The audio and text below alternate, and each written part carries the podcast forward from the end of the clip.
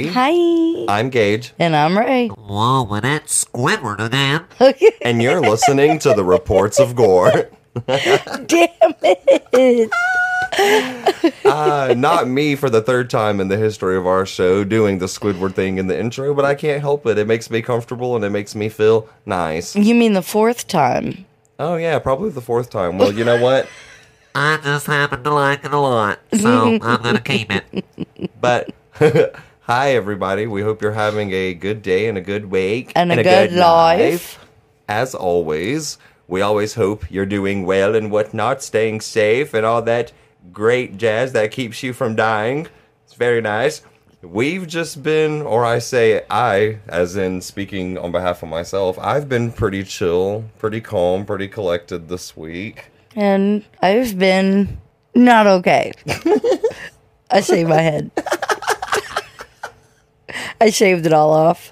Like it, I honestly thought it was the most punk rock thing I've ever seen. The minute that I saw a glimmer in your eye about the idea of shaving your head, I had to push for it, and They I'm really happy that you did it. I it. just wanted a drastic change. And, you know, the medications that I'm on, it kind of messes with my hair, unfortunately. yeah. Who else can relate? Yay! Well, it looks good. It looks good. It's very punk rock. Yeah, at least I don't have like I don't know anything weird with my head. you know, I have like an egg-shaped head, Holy shit. except the egg is upside down, so it's like all round.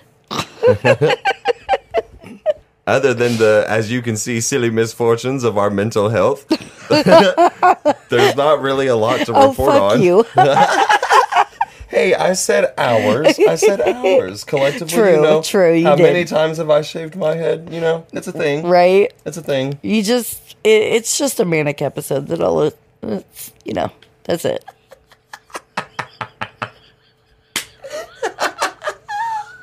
Holy shit. Well, dude, words are hard. I see, I see.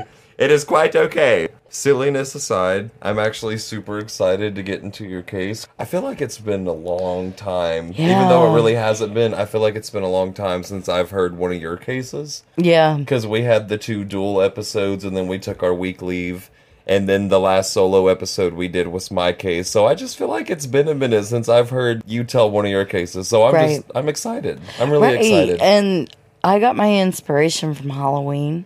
So Oh? yes, like the um, movie or the holiday? like the holiday. Gotcha, gotcha, gotcha. Yeah. We like Halloween around here, as you can tell. I was I was in a very spooky kind of mood. Same as always. So I'm gonna start today off with a quote first. Okay. Okay. If only I could kill you again. I promise I would make you suffer more this time, you fucking slag. Your terrified screams turn me on. Holy shit.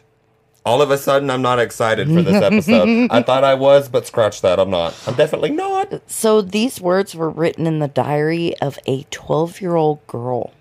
What the fuck? The murder of Katie Radcliffe was so horrific and ferocious. Authorities believed they were looking for a grown man.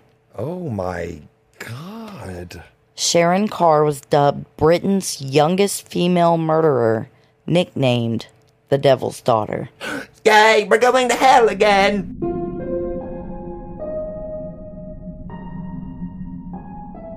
Sharon Louise Carr was born in Belize on December 21st, 1980. Some sources say she was born in 79 or 81, but Gage, I actually did some math for this one. You did some math. Yeah. So, given that Sharon was 12 at the time of the murder, that means her birth year would have to have been 1980. Gotcha, gotcha. So, It she still was. blows my mind like 12 years old. Yes.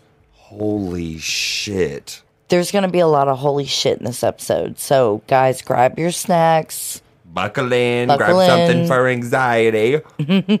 So she was one of four children by three fathers, and she grew up in poverty.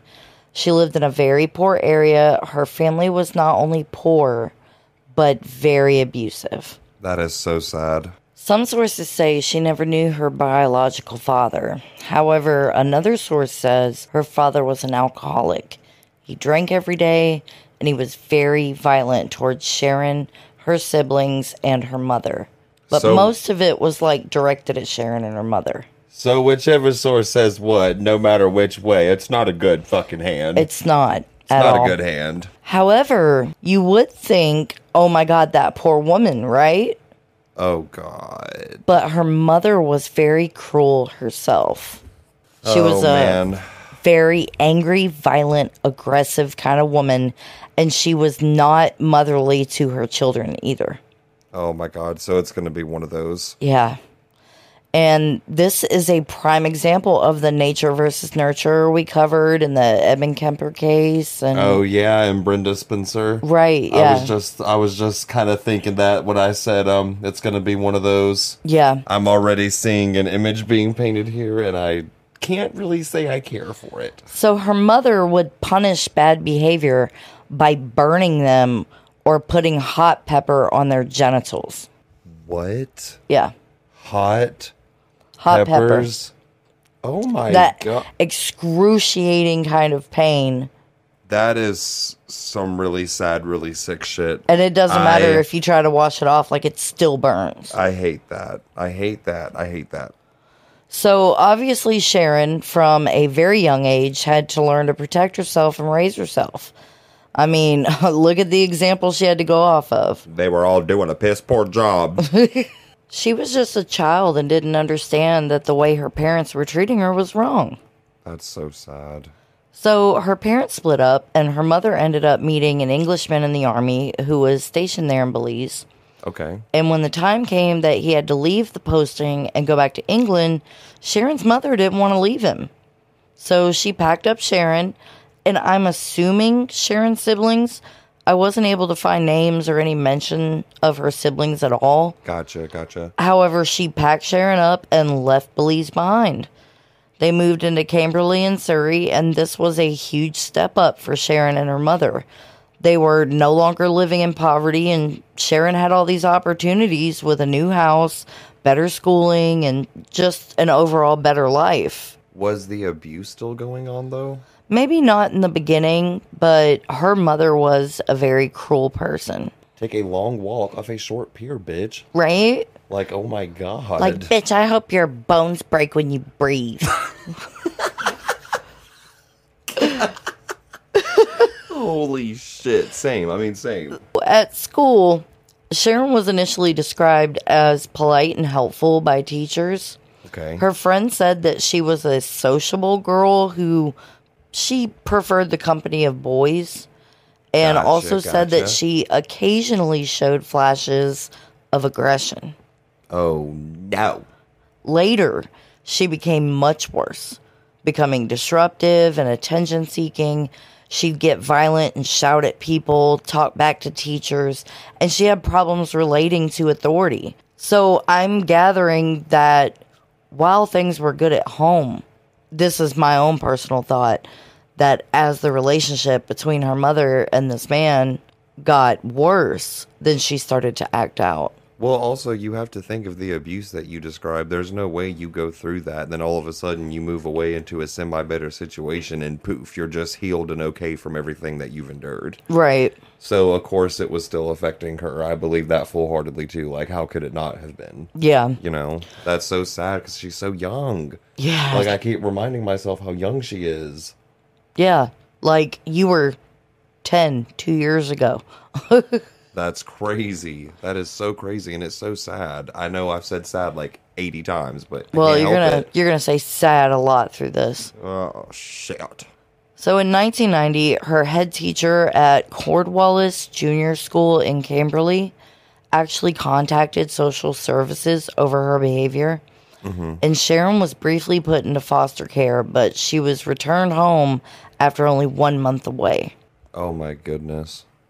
So the group of friends that she surrounded herself with would do drugs and steal things, which did not help on her outlook on what life was. She began smoking weed every day and would carry around weapons in her bag, even to school.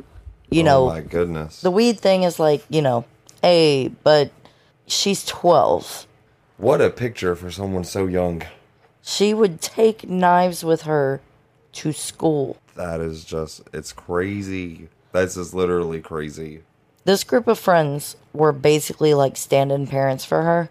Gotcha. So this life of violence and aggression was all Sharon knew. Like she grew up watching her parents be violent, not only to each other, but toward them, the mm-hmm. children as well. Her friends were violent and did whatever they wanted. So she figured this is just how life is. And that if, was her normal, pretty Right. much. If she wanted to survive, she'd better follow suit. That is just, again, 81st time. Sad. After a year of being together, the Englishman I mentioned earlier wanted to leave Sharon's mother. I wonder why. It's unclear whether he wanted to leave her because of domestic violence or what, but when he tried to break up with her, she took boiling hot cooking fat from the kitchen and poured it all over him. Jesus fucking Christ. Sharon stood there and watched this the whole time, emotionless, like she didn't even bat an eye. So this was Sharon's shit. normal Oh my life. God. If everyone in your life is violent, you're going to see this as normal behavior. Yeah, that is true. But she didn't even didn't freak out, did nothing. She just stood there and watched her mother do this. Because, you know, I do, like, we touched on this in Edmund Kemper, too. Like, do I have a belief that in some cases, when people go on to kill or do really horrific things to a degree, do I mm-hmm. believe that it's born inside of them? In some cases. But in other cases, I really see more of that it's created via, you know, the nurture side of the nature versus nurture argument. Yeah. And that's kind of how I feel here. It's Well, there's just- another good argument that goes along with that because with her mother being such a cruel woman, you have to think about what the pregnancy might have been like as well because babies start learning things even inside the stomach. Like that's why a lot of pregnant women play classical music over their belly Yeah. because it stimulates the brain. You know, they they say that it makes your child smarter. There's no way to tell that. oh, right. But one thing that her mother did teach her was all about voodoo and rituals. We don't discriminate on someone's practices. I actually have a huge respect for voodoo, and we do quite a lot of rituals ourselves. Yeah, we're both pagan. Uh, FYI, if you haven't gathered that by now. So, however, Sharon did not learn anything positive from this experience because voodoo does have a positive side. Of course, everything does. And Sharon saw it as a way to control people and make them do things she wanted them to do without them knowing. Goodness gracious. But it got more extreme when me being Norse pagan, I believe in animal sacrifice. That's just me personally. I know a lot of other people in voodoo cultures, you know, that believe in sacrifice. But it got really extreme to the point that Sharon not only began sacrificing animals for voodoo, but she was now killing animals because it was fun. Oh my god, there and there it is. That first stereotypical sign of someone who's going to do some awful shit. Oh, there it is. The fucking Precisely. The fucking the the neighbors' animals began to go missing at an alarming rate, and Oh my god. So this wasn't like I'm sorry, like it's not like one instance. no, She was making a dent Yes. in the neighborhood's pet population basically. yes, and her neighbor's dog fuck. was found decapitated. Everyone in the neighborhood knew it was Sharon, but honestly, these grown ass people were scared of this child. Like no one My jaw is on the fucking ground. no one would ever bring it up. So essentially, she got away with it all. And her mother wasn't going to discipline her for that. Or if she did, you know, it was probably met with more violence.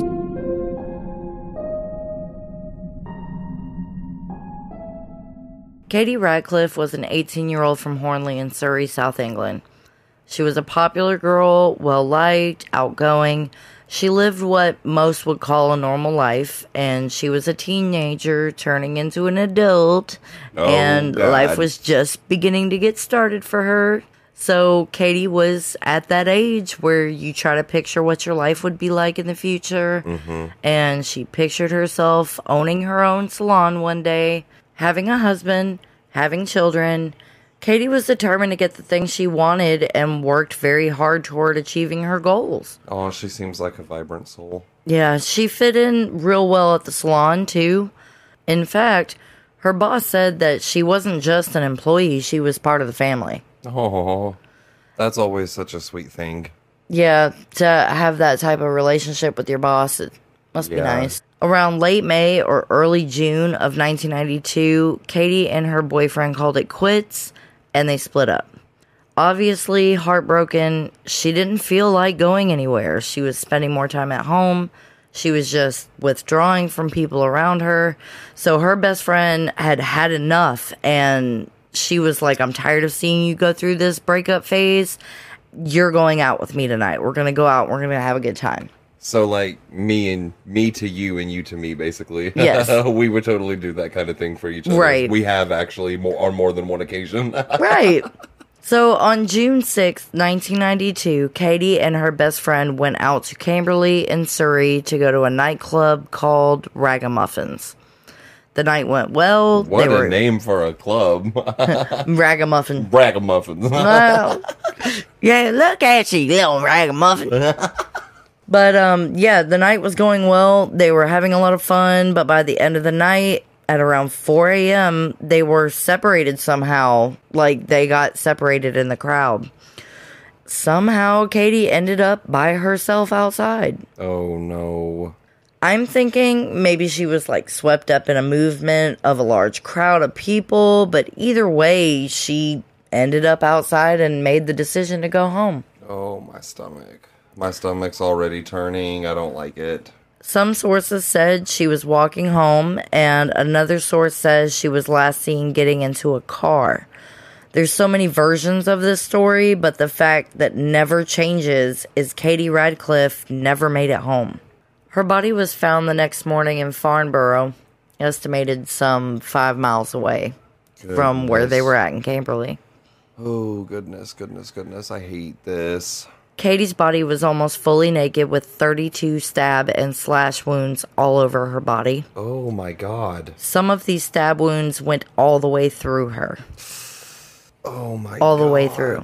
Oh my god, oh my god. There was a mixture of deep stab wounds and superficial wounds, as if someone wanted to prolong the act. Her breast, vagina, and anus were penetrated with a six and a half inch knife. Oh my holy shit. Holy shit. Holy I tried to find an autopsy report, but it's nowhere to be found. It's probably another one of those things where, since it's in a different country, it's not public knowledge to the US. That could be the reason why. I wonder if the nature of it would have anything to do with you not being able to find it. I know that's probably why. Yeah. probably not true. Like to you listening, if you happen to have a bit more knowledge on the matter of why we wouldn't be able to find this autopsy report, then you know that would help. But But I mean, some cases we literally just can't find it because it's just not released. Gotcha, So gotcha. either or, you know, if you feel like chiming in, we'd love to hear it. Some cuts on Katie's body were believed to have been made antemortem. oh my goodness. and the stabs and cuts continued post mortem. oh my god. The sexual deviant nature of this crime had authorities believing this act had been carried out by a grown man. I mean, I can easily see why they would think that. I did some research and watched some documentaries, and studies showed that women tend to use just enough aggression to get the job done when it comes to killing. Mm-hmm. And it's usually someone the woman knows. Like, they're not, women don't normally just attack strangers. They normally, it's, it's emotion fueled Gotcha, gotcha. whereas men were more likely to attack strangers and the probability of the attack being sexual in some nature were higher. Gotcha. That I mean that makes sense. That And- definitely makes sense. This is why the authorities believed by the crime scene that she had been raped and mutilated. Jesus. Jesus. Katie's murder provided no leads at all. And unfortunately, the case went cold for quite some time. Oh my god, I hate that. I couldn't imagine what her family went through. Yeah, I couldn't. I Um, literally couldn't. there were too many questions regarding her murder. Like, how did she end up outside by herself? Was she walking home and somebody abducted her, killed her, and dumped her body in Farnborough? Was she going home with a man she met in the club? Maybe she was walking and someone offered to give her a ride. Like, there's too many questions and not a single suspect. Goodness gracious. There was nothing else the police could do with this one. They really zeroed in on the club being the last place she was seen. So, of course, they're going to ask around for any information, but any information they got went nowhere. This happened in 1992, and back then the CCTV and video recording technology wasn't anywhere close to what it is today. And Right. Although I will say that this happened outside the US, so I don't know what was or was not available to investigators at that time. Yeah. So her case remained unsolved for four years.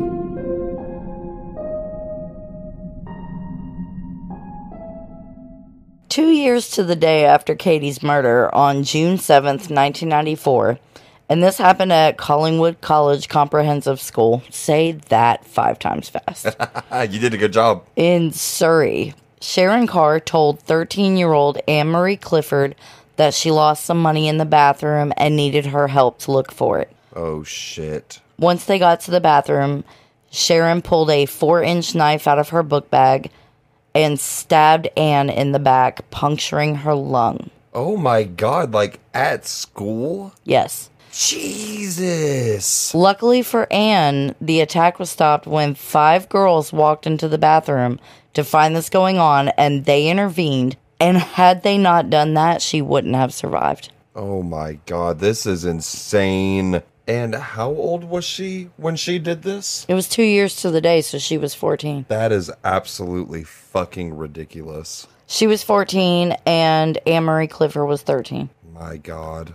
So, thanks to the students, the police were called and informed of the attack. Thankfully. An ambulance was brought in to the scene. The police showed up on the scene. Anne was transferred to the nearest hospital because she was losing a lot of blood. And Sharon was arrested immediately. Anne Marie Clifford survived the attack, but she was heavily traumatized, as you can imagine. Yeah, no shit. I I couldn't imagine. I found a source that said Anne Marie said that Sharon was smiling and appeared happy during the attack. That is chilling. Like, Jesus, I could not imagine you're 13 and your 14 year old classmate asks you to help them look for some lost money in the bathroom, and you go in there, and then they attempt to fucking stab you to death. Jesus. Yep. All while laughing and smiling and just having a good old grand time. Oh, just wait. Oh my so, god. Anne goes on to have nightmares and PTSD, and her father would sometimes have to sleep at the end of her bed. That literally breaks my heart. That breaks my heart. During her hospital stay, Anne told police that she was scared of Sharon, that everyone was scared of Sharon, and if she didn't go with her to find the pound coin Sharon said she lost, then she was going to hurt her. Sharon was known to be a bully. Anne went on to say that Sharon threw her down on the ground, stood over her, and held up the knife. And this part chills me the most. Sharon was looking down at Anne and tossing the knife back and forth between her hands and smiling and laughing while standing over her. What kind of psychotic shit is that? Anne managed to get up some and she tried to turn to get away, mm-hmm. but Sharon pushed her back down and stabbed her in the back. One singular stab. And it punctured her lung. Yes. Oh my god. Sharon was immediately detained and transported to a psychiatric hospital for evaluation. And it was clear that Sharon was still in some type of episode or frenzy, so they decided the hospital was where she needed to go. Mm-hmm.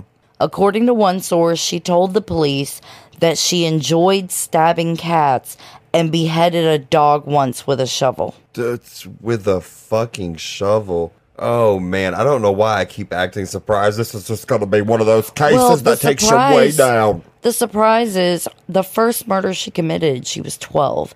The second attempt, she's 14. And yet, throughout her life, decapitating the dog, uh, the attack on Katie Radcliffe, like everything, everybody is just baffled at the strength that she has. Yeah, including me. It's like, 32 what stab wounds. 32 stab wounds. And some of them went all the way through her. And this was carried out by a 12 year old. God damn. Okay, little Miss Chucky. So while at the hospital, right? Go off, Chucky. While at the hospital, she was very aggressive and tried to fight the hospital staff, and she even tried to strangle two of them. Sharon, you need to calm down. So Sharon was sentenced to two years in prison for the attack on Anne Marie Clifford, and they added two counts of bodily harm to her sentence as well for the hospital workers. okay. So Sharon was in prison in a young offenders institute named Bullwood Hall. Oh, that sounds scary. Right? At the institute, she was keeping her head down and really wanted to get back out into the world. Gotcha. She would have been out at 16 had she not messed up and told people too much. Oh shit. Too Soon- much about what? I'm scared. Too much. It's too much. Oh, I'm on the edge of my seat and I'm scared. Soon Reassure after- me of the vibes now. Reassure me of the vibes. Vibes assured. Soon after her transfer to Bullwood, staff discovered that she was talking about the killing of Katie Radcliffe to friends and family on the telephone and in her diary. Holy shit. Sharon wouldn't flat out say what she did to other people, but she was proud of her crimes and wanted to brag about it. So she wanted to tell her inmate friends and even a prison guard what she'd done, but she'd given out too many details. She also admitted to attacking a prison officer who she said she had a crush on. And Well, talked- that's not the way to show it, Sharon. uh, right. right. You you like me, so you're gonna beat me up. I trusted you. but she talked about it to a probation officer.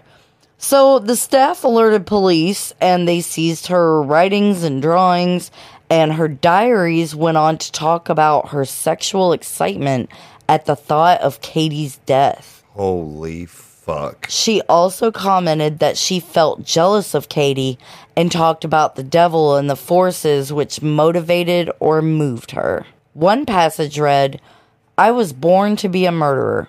Killing for me is a mass turn on, and it just makes me so high. I never want to come down. My jaw is on the goddamn ground, y'all. I'm sorry. Every night I see the devil in my dreams, sometimes even in my mirror, but I realize it was just me. And in a letter to a friend, she wrote, I am a killer. Killing is my business, and business is good. She had also drawn pictures of the knife involved and marked on her calendar in big scratchy letters Katie versus Scar. What the fuck? This bro? one got me bad. I enjoyed putting the blade up her. It made me feel powerful. Oh my fucking god. On the four year anniversary of the murder of June 7th, 1996, she wrote in her diary, Respect to Katie Radcliffe, four years ago today.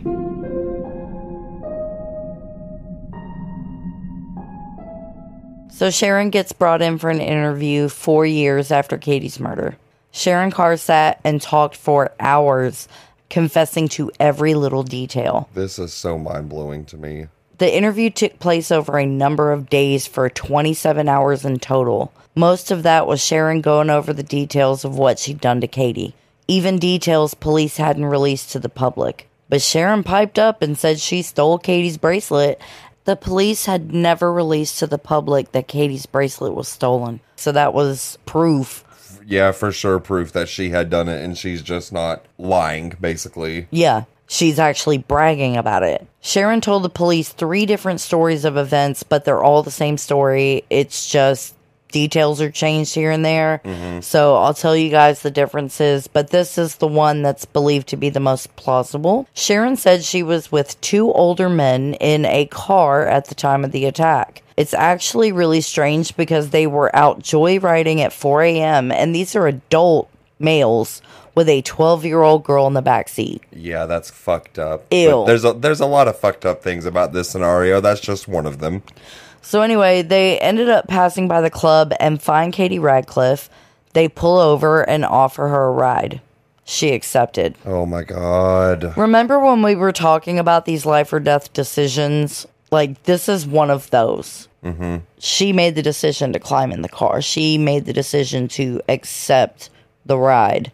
But that decision would ultimately lead to her death. Yeah, it's like we talked about that in the um the Tim McLean case Yeah. and the uh, Cassie Jo Stoddard case because both of those are really horrible examples of this. But yeah. Exactly. So she climbed in this car and they drove off. They drove around for a while until they pulled into a very isolated, very dark park type area. And Katie realizes that they're not taking her home. And that must be that stomach shooting out of your asshole type feeling because she is in a car with two men and a 12 year old girl. She has no idea what their intentions are, but she knows it's not good. I literally couldn't even imagine. This is breaking my fucking heart. Katie manages to escape the car and begins to run through the park. Sharon then removes a six inch blade from her bag and chases after Katie Radcliffe. Okay, again for the second time, little Miss Chucky, you can calm down. calm Pop the fuck down. Sharon caught up to Katie and then began to stab her. And once Katie was dead, she realized she had to do something with the body. So Sharon heads back to where the car was and sees that the car is gone. These men dipped. The car wasn't there, and Sharon was left alone to murder Katie. So Sharon then walks back to Katie's body and allegedly drags Katie around the corner and leaves her in an alleyway. Then she ran all the way home. It's still bending my brain that this girl was 12. Yes. That is absolutely bending my brain. I am not going to be able to get over that. So Sharon named the two men. The police interviewed them, but they provided alibis for each other. I bet they did. How crazy is that? and they accepted it. So these two were eliminated from the inquiry. However, the prosecution could not give a satisfactory explanation as to how Katie, who weighed 112 pounds, was dragged across a pavement and around a corner by a 12 year old girl. Holy shit. I mean, I can't process that either. This this case is wild. One version of events states that Sharon began attacking Katie while they were still in the car, but no one is actually 100% sure because she's told multiple stories. Gotcha, gotcha. I mean, either way, this is fucking awful. Sharon continued with her writing even after being interviewed by the police. In April 1996, the month before she was charged, she wrote, I am not like one of those pretty girls who breaks down due to a guilty conscience. Through six and a half years of causing people grief, I still have not found one. Oh my god. Right. Still under the care. Are you uncomfortable yet? I just had to get it out one good time. just one good woo. Uh, do it with us, guys. Woo! Okay. Still under the care of medical professionals, Sharon was diagnosed with schizoaffective disorder. Schizoaffective disorder is a condition where symptoms of both psychotic and mood disorders are present together during one episode. She would have very bipolar like symptoms with the changes of mood, but she was also hallucinating, hearing things, seeing things. She would always talk about when she looks in the mirror, all she sees is the devil, the devil is talking to her, and things like that. Hence this uh, nickname you mentioned earlier. The devil's daughter. Holy shit. So, one week before she was due to go to court for the murder of Katie Radcliffe, Sharon retracted her confession. What? She said that she was very mentally ill when she gave that confession to the police and she didn't mean it. Her defense was trying to guide her to an insanity plea, is what it sounds like. Exactly. Yeah, I'm pretty sure this is a move on her legal team. Sharon was charged with the murder of Katie Radcliffe in May 1996. On the 25th of March in 1997, after a month long trial at Winchester Crown Court, she was convicted of the murder. The jury had deliberated for five hours before reaching a unanimous guilty verdict, choosing to convict her for murder and not manslaughter. The conviction meant that Sharon was officially Britain's youngest ever female murderer. God. When she was being sentenced, Judge Scott Baker said, What is clear is that you had a sexual motive for this killing, and it is apparent both from the brutal manner in which you mutilated her body and chilling entries in your diary that killing, as you put it, turns you on. You are, in my view, an extremely dangerous young woman. Yeah, and I have to say that I agree with you on that one. I right hands down agree with that. Sharon was smiling as she left the courtroom. That's disgusting. She received a minimum of 14 years. This is when she 14 years? 14 years. Yeah. Wow. Just wow. And this is when the press dubbed her as the devil's daughter. Gotcha, gotcha. Following her murder conviction, she was held in HM Prison Holloway, Britain's most notorious prison for women. But because of her violent behavior, she was later transferred to Broadmoor Hospital in 1998. And this hospital was known for housing like the worst of the worst, essentially. So while she was in Broadmoor, she continued to assault staff and other residents and admitted wanting to kill a fellow inmate by slitting her throat, throwing her down the stairs, bashing her head in, and different things like that. Good God. Good God. Good God. Good It's like fucking she's God. it's like she's on go 24/7. this is scary. It's On- truly scary. On occasions, she also began believing that she was a lizard and tried to cut herself to attempt to find out whether she was still human. I literally have no words. I am just I am just shocked. I am in a perpetual state of just what in the fuck is going on with this one. here's the next what the fuck moment. One thing that did happen. She met someone. Well, in the hospital, she met Robbie Lane, who was 24. She was 21 at the time. And he was in Broadmoor Hospital for killing his own mother by beating her, stabbing her, and gouging out her eyes. Holy shit. She met Robbie during a recreation period at the hospital, like where they have all the inmates get together and they do something together. Like some kind of social event or yeah, something like yeah, that. exactly. They met at this party, I guess, and they fell deeply in love and wanted to marry each other. Just a match made in heaven, don't you think? So they were allowed supervised visits once a month to each other's rooms. Oh my goodness. But they ended up not getting married when a few days before the wedding, the newspaper published the story about them getting married, and both Sharon and Robbie could read each other's crimes in the newspaper. You've got to be fucking kidding And they me. became so disgusted by one another You that they the called the wedding off. Shut the fuck up. Like, okay, this is like the Spider Man meme where it's like two Spider Mans pointing at each other. oh, you disgusting bitch, you killed someone. Oh, but you disgusting bitch, you killed someone. I can't stand you. Like, oh my god. She literally said, Actually, the wedding's off. Lord, like, I, I just shut the fuck up. I don't even know what to say to that. I honestly don't. Jesus. So Sharon was shortly after sent to a new hospital because I think the Broadmoor Hospital was being turned into an all male ward. So she ended up being moved either way. Gotcha, gotcha. But she was very vocal about wanting to harm the people around her. So she spent most of her prison sentence in solitary confinement. She's still in there now.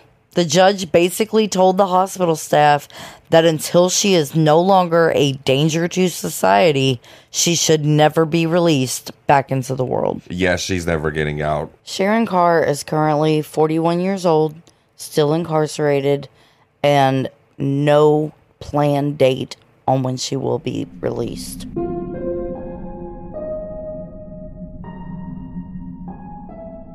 And that concludes the story of the Devil's Daughter.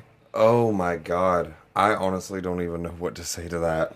That was so much like cuz this is kind of a new case to me. Mm. Like I know I've seen this one on YouTube and different web pages as I'm doing research. I've seen The Devil's Daughter before, but I had no idea the story behind it and just how fucking awful it is. And again, Yeah. Jesus, she was 12 Yeah. when she did that to Katie and then trying to kill her classmate at 14 and then all the other shit as she went through her life like I'm I don't know what to say or do. I'm honestly you did the damn thing and I'm glad the damn thing is done. Here's some even more like crazy shit. So while I was doing this case, I actually found an article where another girl was stabbed in the eye at the same school that Sharon Carr went to By a different student? by a different student. Oh my god. No. So, yeah, that's a big no for me, dog. Yeah, that this whole case is a big no for me, honestly. I'm so happy we're at the end of that. Again, great job, but woo, I never want to think about this as like long as I live. like I don't want to think about it ever again. I do want to say that, you know, my heart goes out to Katie Radcliffe and her family and I couldn't imagine Anne Marie what they- Clifford and her family and the things that they have been through. And I really hope that Sharon Carr gets the help that she needs because she honestly, not that I'm excusing what she did, but she is a prime example of nature versus nurture. Like she was a product of her environment. Yeah, absolutely 100%. I can say at the end of this that I do agree with that. That's what I see here. Again, doesn't excuse anything that she did because holy shit. But I get what you're saying. Yeah, because we see in all of these crimes that we've covered, well, not all of them, but they have had some sort of mental illness that has gone unchecked, or their environment was just like their diet. Now, your diet is not just what you eat, it is also what you take in visually, you know, audibly, what you speak, the whole whole nine yards. Like what you're just exposed to. right. It, really awful abuse and neglect plays a part in that too, Yeah. especially with Edmund Kemper. Good God, we won't even get into that, but he's a prime prime example of that. you Right. know? But yeah, you guys, I really hope you enjoyed this week's episode. It was super fun, and we enjoyed doing it as always. If you would like to follow me and Rae and all of our weird, well, you can definitely do that. you can find us on Facebook at Gore Report, a true crime podcast. on Instagram at Gore Report Podcast. and on Twitter. at Gore Report. So, uh, yeah, time to go do whatever we can do to get this awful shit off of our minds. And until next time, Bye. Are you afraid? You should be. You should be.